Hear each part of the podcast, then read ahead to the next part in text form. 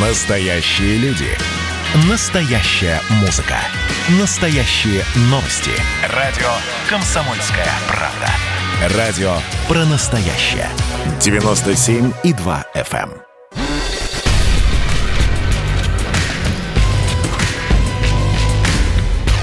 Не фантастика. Не фантастика. Программа о будущем, в котором теперь возможно все.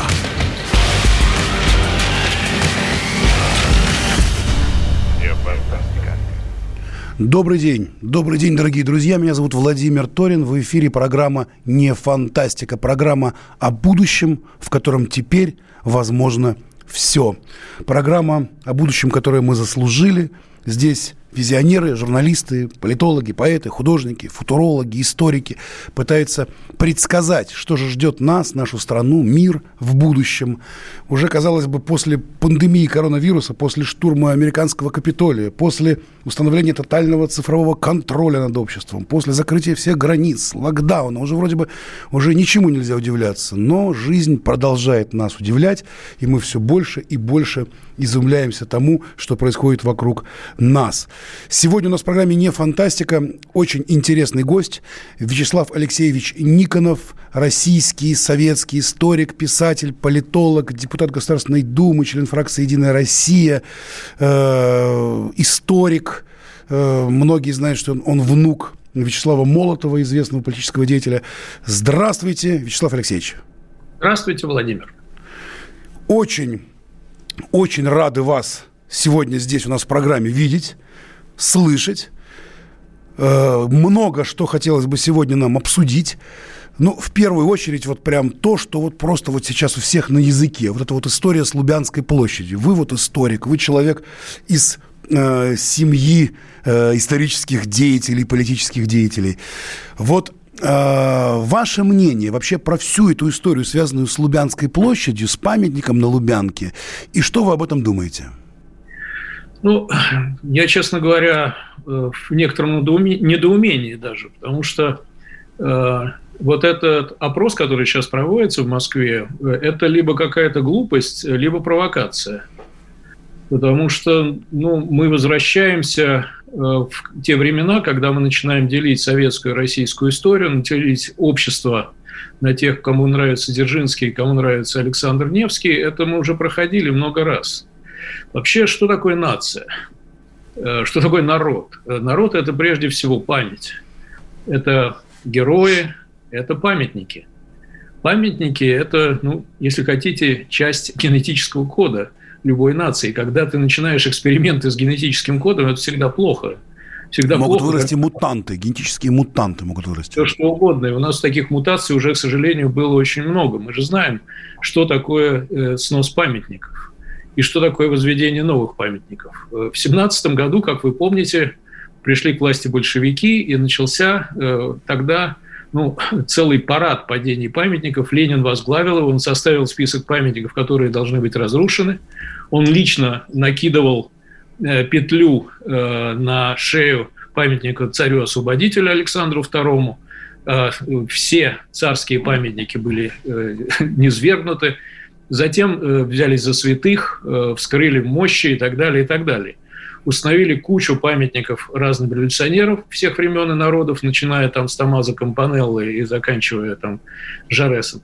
И э, ну, получили мы совершенно другую страну с измененным э, историческим сознанием. Потом мы получили... Э, обратную реакцию. Мы получили ситуацию, когда надо было сплачивать нацию перед э, Великой Отечественной войной. И тогда ну, Сталин все-таки сообразил, что надо Александра Невского, которого низвергли с пьедестала, все-таки вернуть на пьедестал. Сняли кино, ввели орден Александра Невского. И вот этот разрыв истории начал преодолеваться. Потому что ну, разрывать свою историю – это очень-очень опасно. Потом ведь несколько раз и дальше мы прерывали историю. Потом снесли все памятники Сталину. Потом уже начали...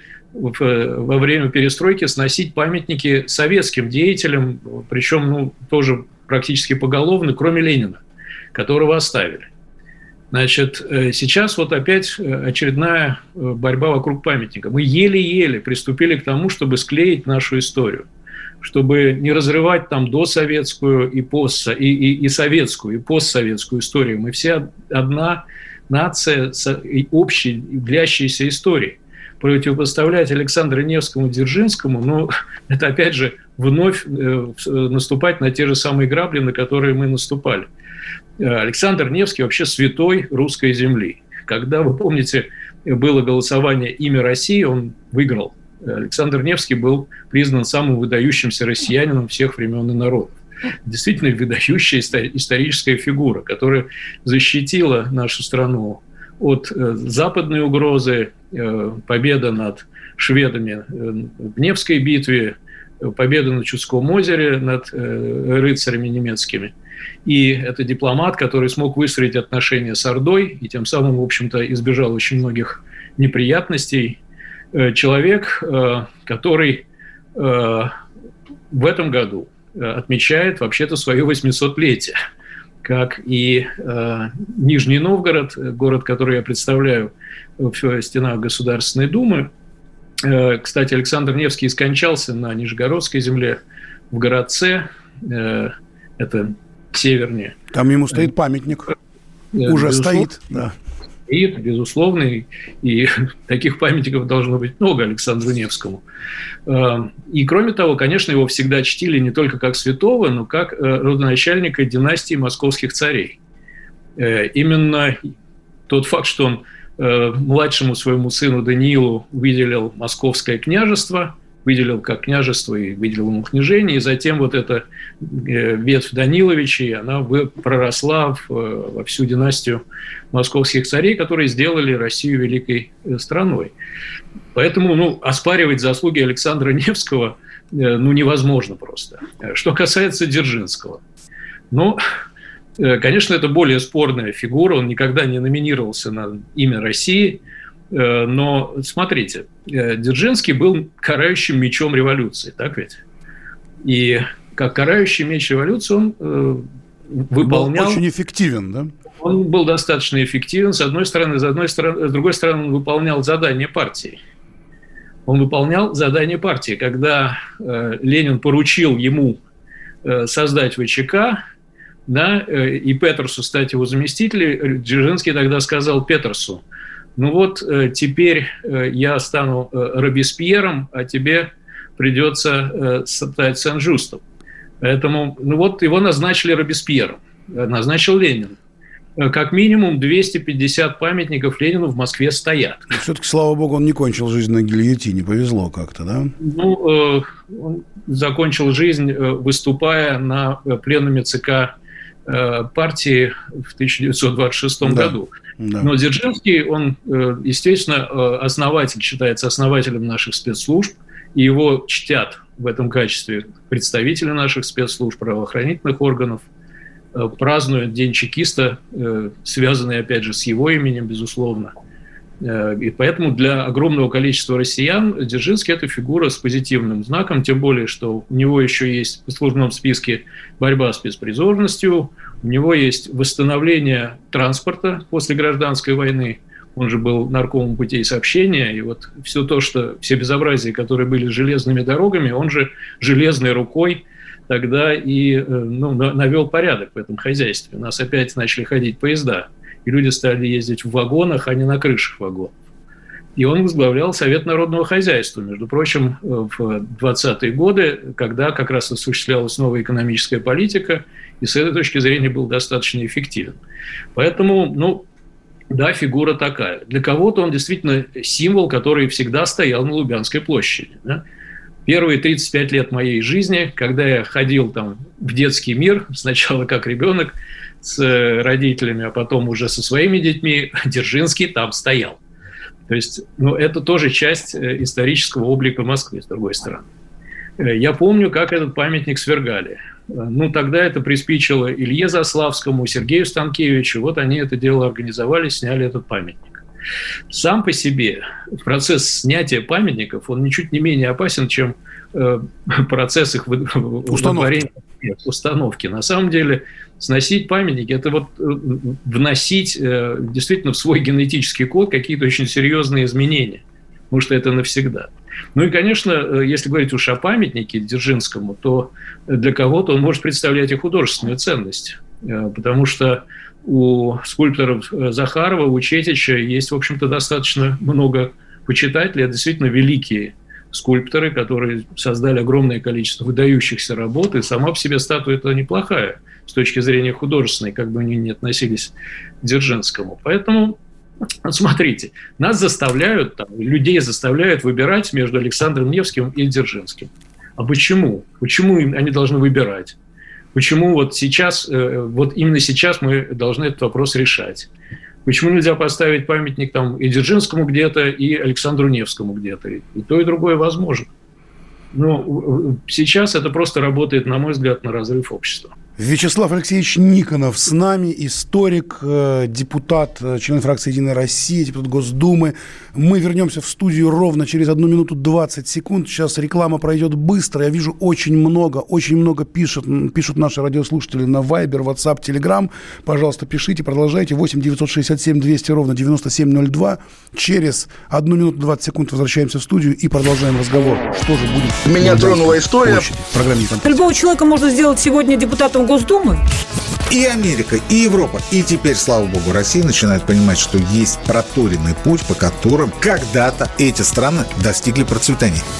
Теперь, видимо, некоторое количество обремененных деньгами людей ломанется заниматься русским виноделием. Это очень хорошо. Надеюсь, что сегодня чарки будут полны. Предчувствие перемен. На радио «Комсомольская правда».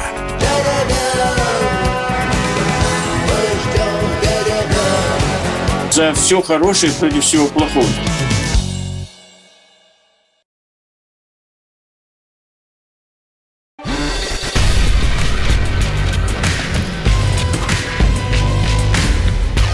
Не фантастика. Не фантастика. Программа о будущем, в котором теперь возможно все.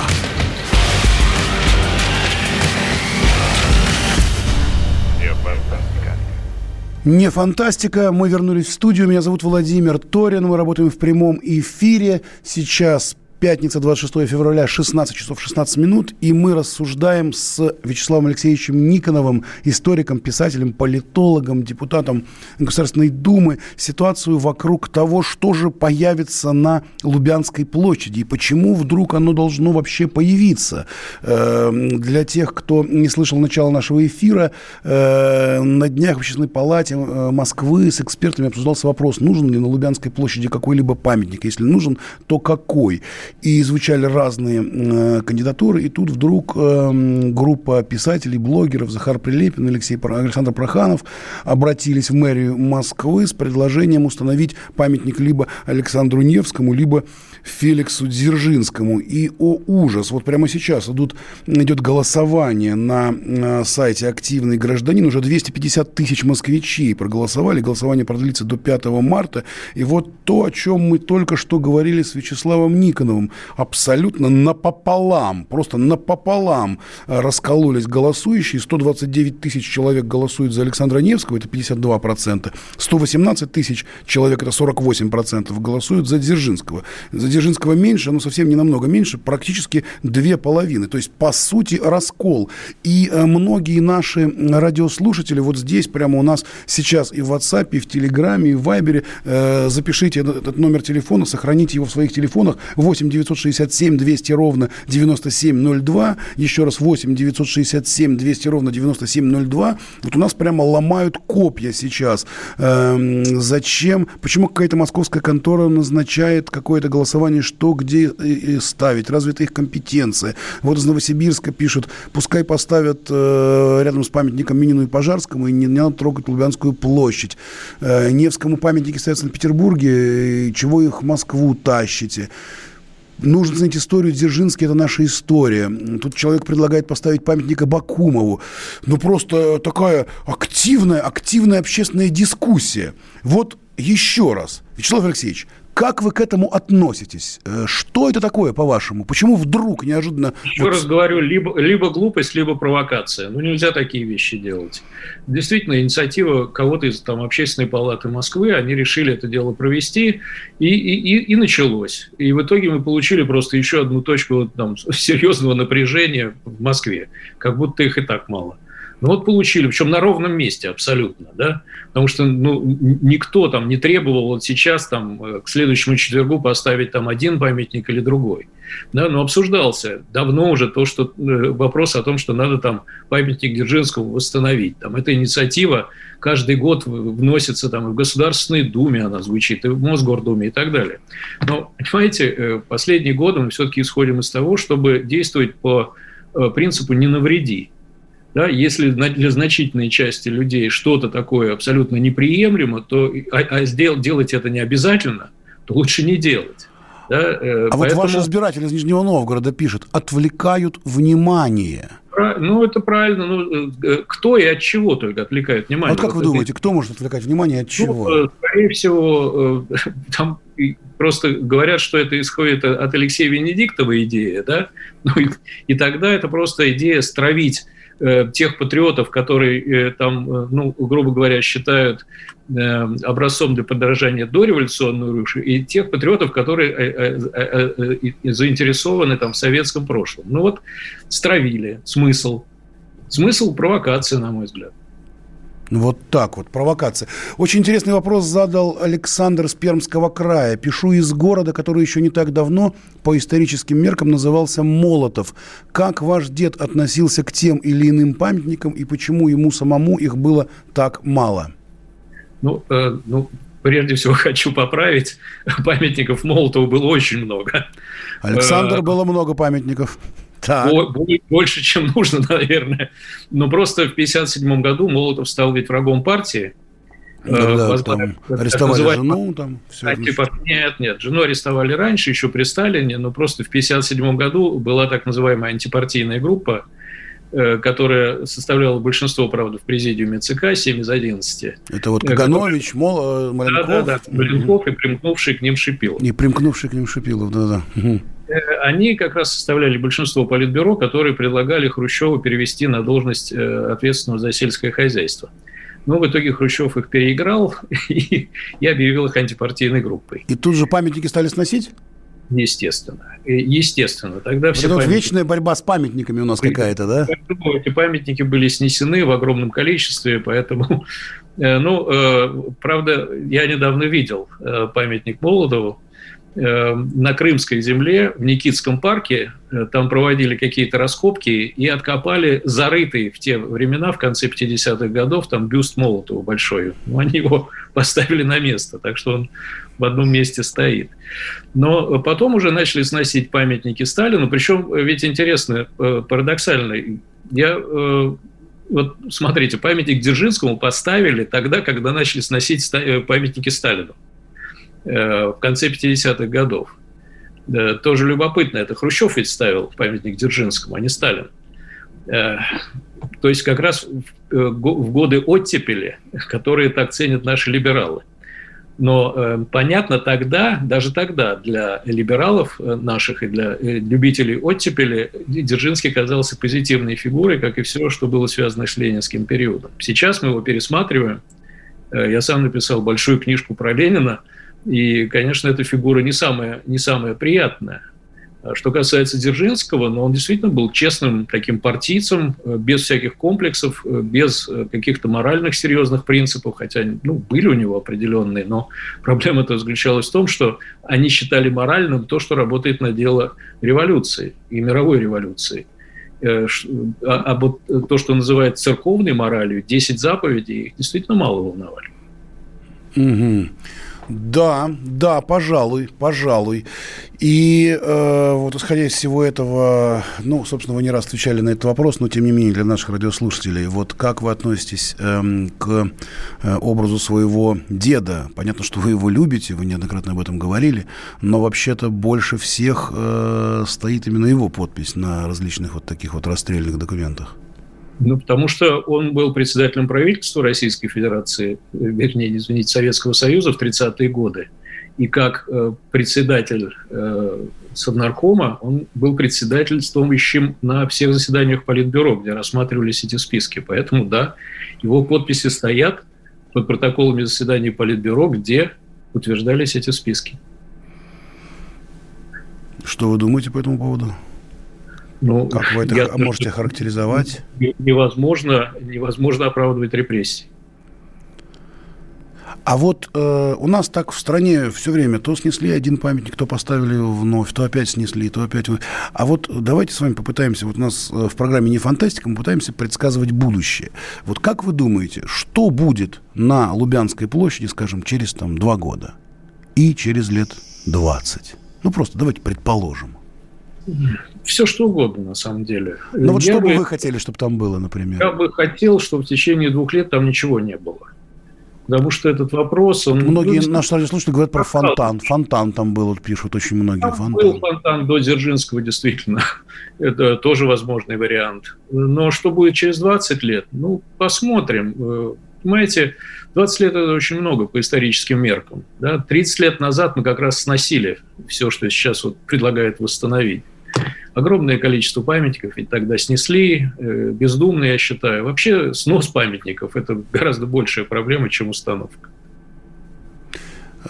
И все-таки, вот ваше, ваше предположение, вот к чему это все придет? Вот это, это если не провокация, это просто глупость, вот как я понял вот, ваше высказывание. Ну, вот, а в принципе... Мне, мне, мне надеюсь, что ни к, хотел бы я надеяться, что ни к чему не придет. Потому что в любом случае в данной ситуации, тем более, когда голосование расколото, это значит, половина москвичей будет недовольна любым решением. А вы были бы за то, чтобы поставить памятник Молотову, например, где-нибудь, не обязательно на Лубянке, а может, даже на Лубянке? Ну, я считаю, что в этом нет необходимости. Молотов все-таки великий деятель. Это, это, это, это так многие считали, включая тех людей, с которыми он встречался, будь то Рузвельт, Черчилль или де Голь, но у него неоднозначная, безусловно, репутация в российской истории, и установку памятников Молотова, уверяю вас, вызовет еще больше эмоций, чем установка памятника Дзержинского. Поэтому, наверное, не стоит. Вот тут предлагают Борису Немцову поставить памятник.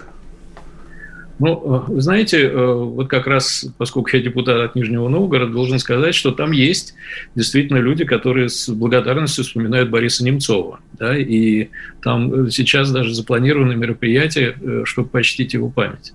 И они не запрещаются. Поэтому ну, у него есть объективно да, люди, которые к нему хорошо относятся. Ставить ему памятник, ну, честно говоря, для того, чтобы заслужить памятник, надо сделать что-то очень большое для своей страны. Вячеслав Алексеевич Никонов у нас в эфире программы «Не фантастика». Мы с вами прервемся на новости. Они пройдут быстро, буквально через пять минут. Мы возвращаемся в студию, чтобы поговорить о нашем будущем, в котором теперь возможно все, с Вячеславом Никоновым. В программе «Не фантастика». Ну что, это хроники Цыпкина на радио «Комсомольская правда». Имеет ли право звезда напиться, принимать наркотики и вообще вести образ жизни, который не может послужить примером подрастающему поколению? Что делать в принципе с алкоголизмом? Ну, перебрал в барик, со всеми бывает. Приехала полиция. Забраться на постамент, тереть каменный член и думать, что произойдет с тобой чудо. Звонит бабушка, она говорит, не имею никаких претензий к тому, что ты используешь шмат. Можно не позорить меня на всю страну и вся в своем посте написать грамотно с мягким знаком. Известный писатель Александр Цыпкин ведет дневник специально для радио «Комсомольская правда». Без купюр и цензуры. Хроники Цыпкина. Слушайте по пятницам в десять вечера по Москве. Я, правда, к сожалению, сразу сяду.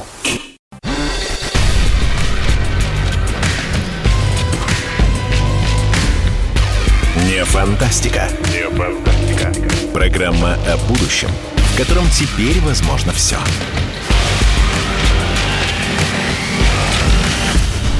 Не фантастика. двадцать шестого февраля, пятница, шестнадцать часов тридцать три минуты. Программа «Не фантастика». В эфире радио «Комсомольская правда». Мы говорим о будущем, в котором теперь возможно все. С нами сегодня историк, писатель, политолог, э, председатель комитета по образованию и науке Государственной Думы Вячеслав Никонов. Мы только что говорили о Лубянке, о памятнике на Лубянке, как много копий вдруг неожиданно вокруг этого памятника э, было сломано, и у нас здесь в комментариях просто царит какое-то побоище, действительно вот э, очень разные мнения, и многие высказывают их очень агрессивно, э, ради бога, вот, пожалуйста, у нас для этого есть Viber, WhatsApp, Telegram, восемь девятьсот шестьдесят семь двести ровно девяносто семь ноль два, пишите сюда, все мы видим, все читаем, вы это слышите здесь в эфире. Мы пытались предположить с Вячеславом Алексеевичем, что же будет на Лубянке в ближайшее время. И, в общем, есть надежда, что, может быть, не будет вообще ничего, да? А вот, в принципе, Россия... Россия, вот она идет у нее свои, своим вот этим путем. Вот свергаются памятники, ставятся новые, потом они опять свергаются, вытаскиваются старые, ставятся на место новых. И вот вечный какой-то вот этот вот круг, в котором мы постоянно бьемся. Вот, Вячеслав Алексеевич, вот ваше мнение о будущем России в ближайшее время, что нам предстоит? Ну, я сразу скажу, что я не считаю, что у нас какой-то вечный круг. Все это у нас началось с семнадцатого года. Вот продолжается до настоящего времени. Это последнее столетие, которое началось большой смутой э, революции. До этого преемственность была довольно серьезной, и там памятники-то особо не сносили. Ну как, это говорил, все будет как, как при бабушке. Будет как при бабушке, говорил.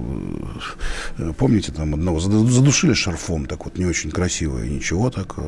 Там, там всякое бывало, да. Но в любом случае, с точки зрения исторической памяти, там было все в порядке. Третий Рим, самодержание, православие, народность и достаточно такая сплоченная нация. В двадцатом веке действительно мы оказались расколоты, отброшены назад в развитии очень сильно, кстати. Потеряли только за годы гражданской войны, знаете, сколько мы потеряли населения? семьдесят шесть миллионов человек, ой, извините, сорок шесть миллионов человек и девяносто процентов экономики. Только вот за годы гражданской войны. И действительно потеряли элиту тогда, которая либо была перебита, либо уехала за границу. После этого, да, снова сторона возрождалась, потом война, огромные потери, потом мы развалили Советский Союз собственными усилиями. То есть это действительно был очень трагический век для нас, и от него надо отталкиваться. Если в начале двадцатого века на территории Российской империи жил каждый десятый землянин, то сейчас на территории России только каждый пятидесятый, и это большая разница. Что касается будущего России, ну, как всегда, зависит от людей, которые там живут, от руководства. Мне представляется, у нас, в принципе, достаточно нормальные перспективы, если мы действительно, как это происходит уже в последние годы, тяжело, со скрипом, с сопротивлением большим запустим мотор развития внутри нашей страны, экономического развития. Потому что ну, вот эта э, опора на внешние силы, которая, э, на которую сделана была ставка в девяностые годы, она не сработала. И выяснилось, что там, где мы пытались опираться на внешние силы, это оказались э, как раз э, элементы нашей слабости. Нам ну, санкциями по существу ослабили нашу зависимость от э, западной экономики, от западных стран. И сейчас нам, конечно, нужно вот это э, собственное развитие, для этого нужна более... амбициозная экономическая политика, безусловно, более активные антикризисные программы. И тогда, в принципе, у России может все получиться, потому что мы себя всегда и переоцениваем, но мы себя чаще недооцениваем. В принципе, Россия способна на очень много. Если мы посмотрим, опять же, даже на историю последнего там, столетия, двадцатого века, несмотря на все эти трудности, пертурбации, Россия ведь очень много сделала для всего человечества. Ну вот, э, удивились все, как это так Россия первая сделала вакцину. А как мы могли ее не сделать? У нас самые лучшие в мире школы иммунологии, просто исторически. Потому что еще в тысяча девятьсот шестом году Илья Ильич Меньшиков получил Нобелевскую премию именно за, собственно, изобретение иммунологии. И э, он вообще лидирует до настоящего времени по количеству номинаций на Нобелевскую премию.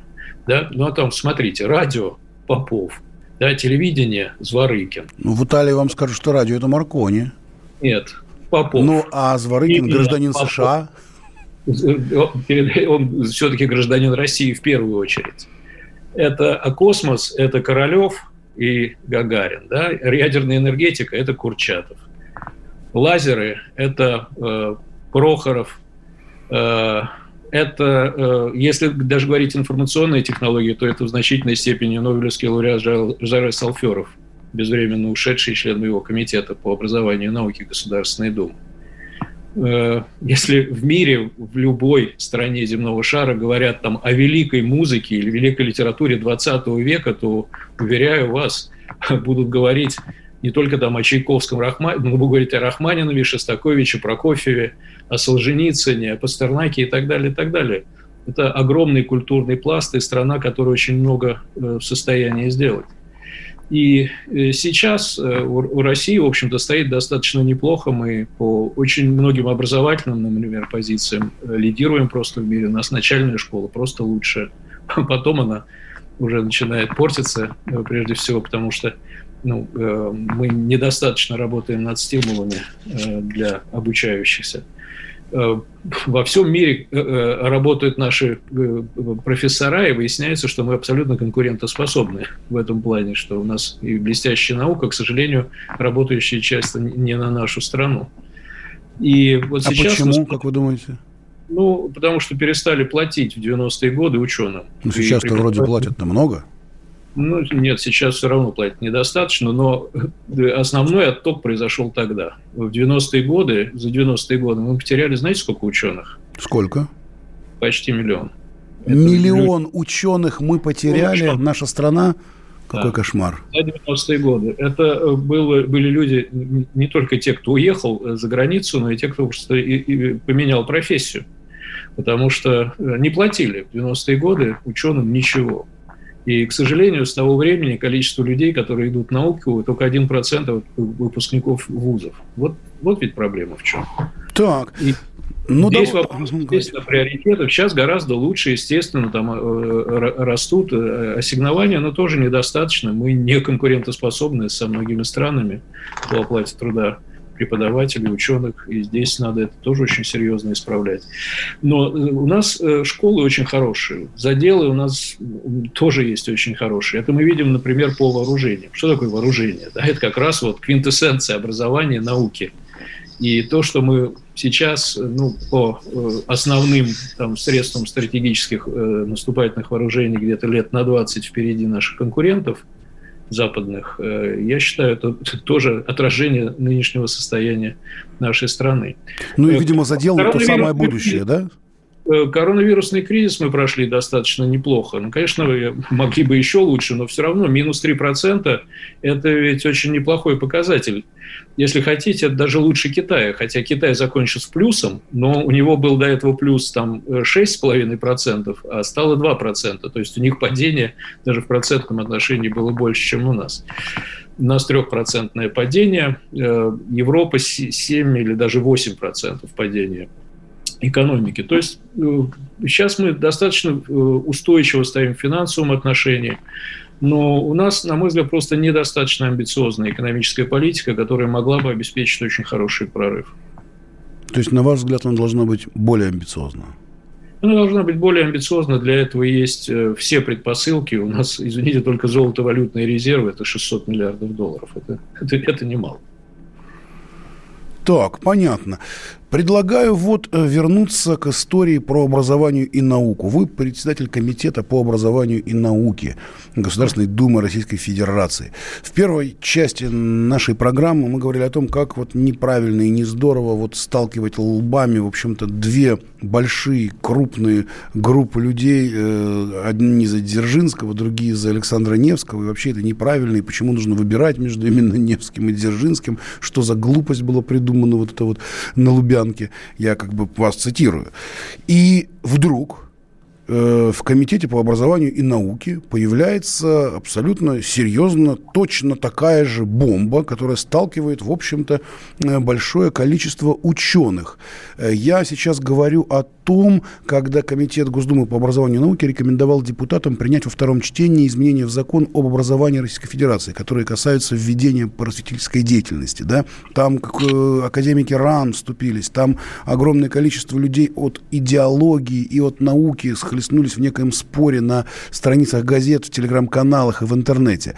Давайте сделаем так. Вот я вот сейчас обозначил эту тему про закон об образовании. Мы сейчас на одну минуту прервемся, одна минута рекламы, и сразу вернемся именно к этому вопросу. Хорошо? В программу «Не фантастика». С нами Вячеслав Никонов. Встречаемся через минуту. Просыпайтесь, вставайте, люди православные! В эфире радио «Комсомольская правда». Я Сергей Мардан.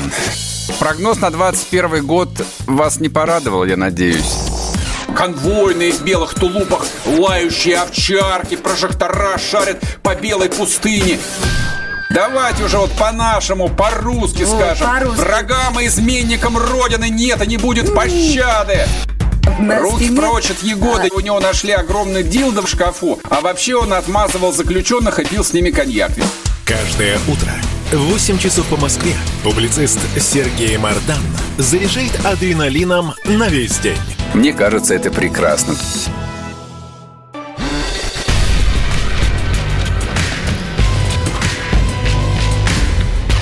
Не фантастика. Не фантастика. Программа о будущем, в котором теперь возможно все.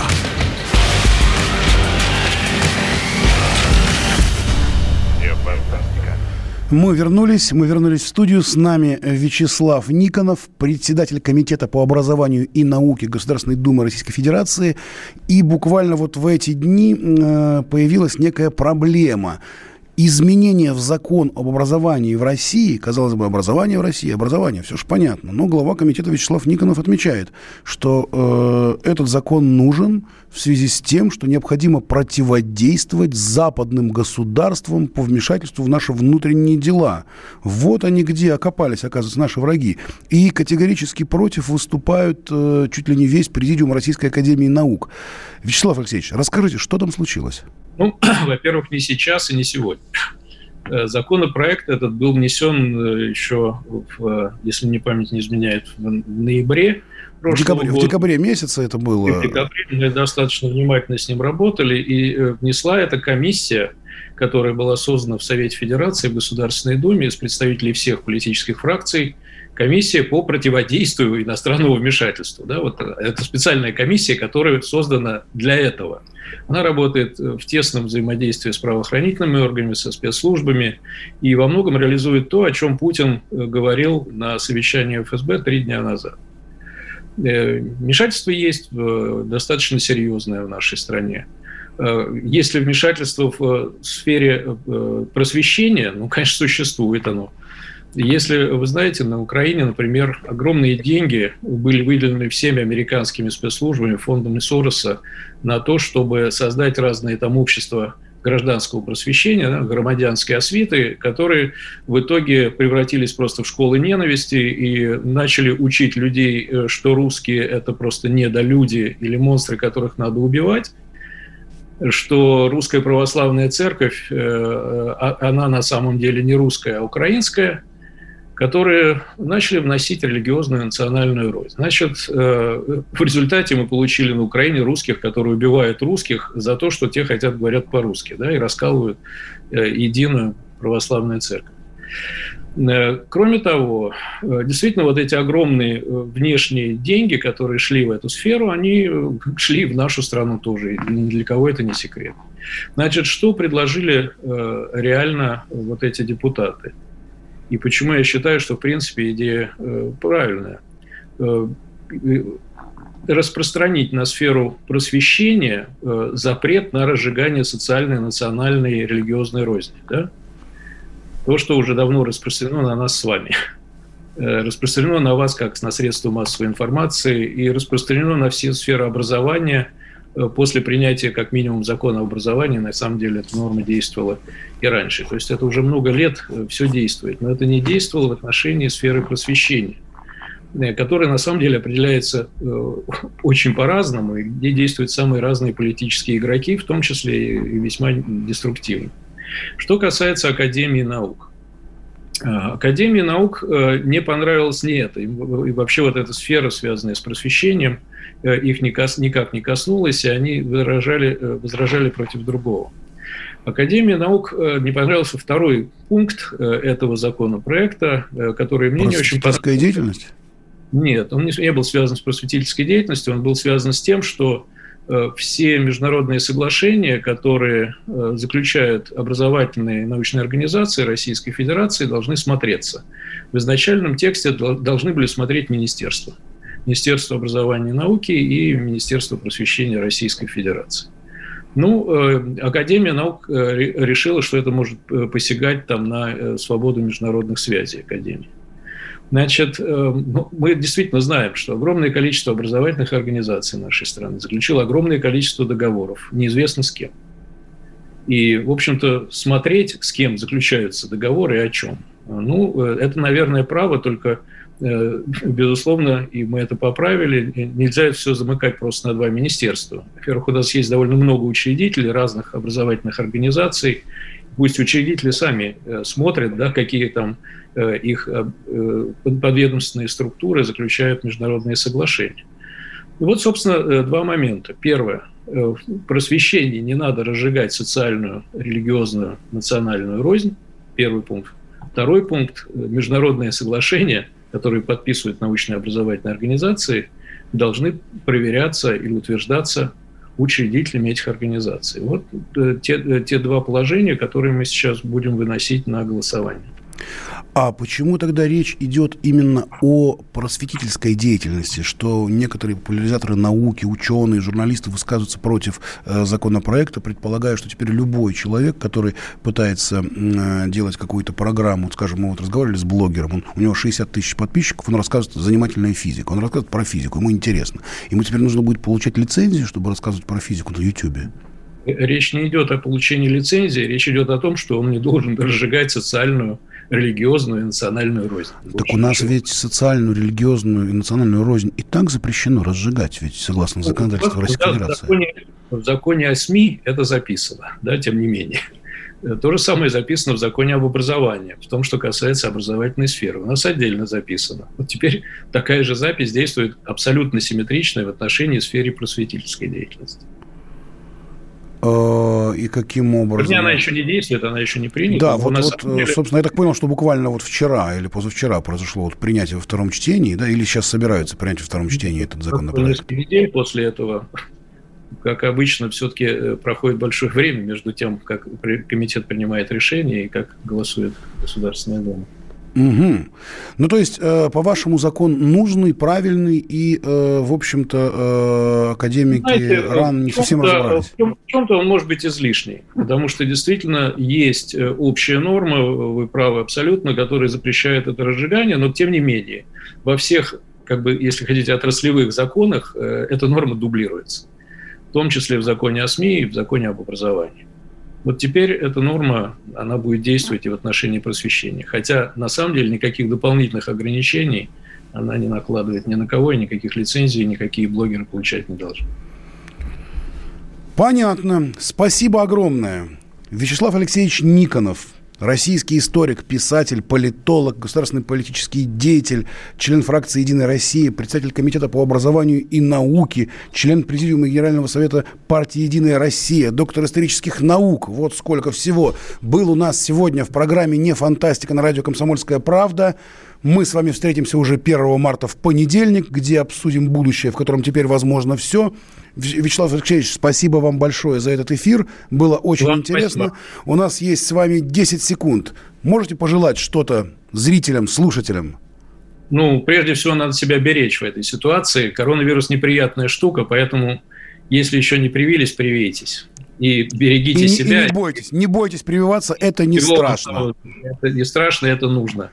Все, спасибо вот... огромное, спасибо огромное. Не фантастика. Встретимся в понедельник. До свидания.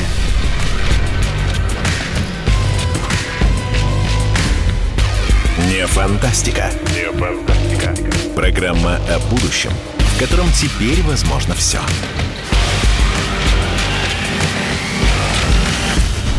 Не фантастика.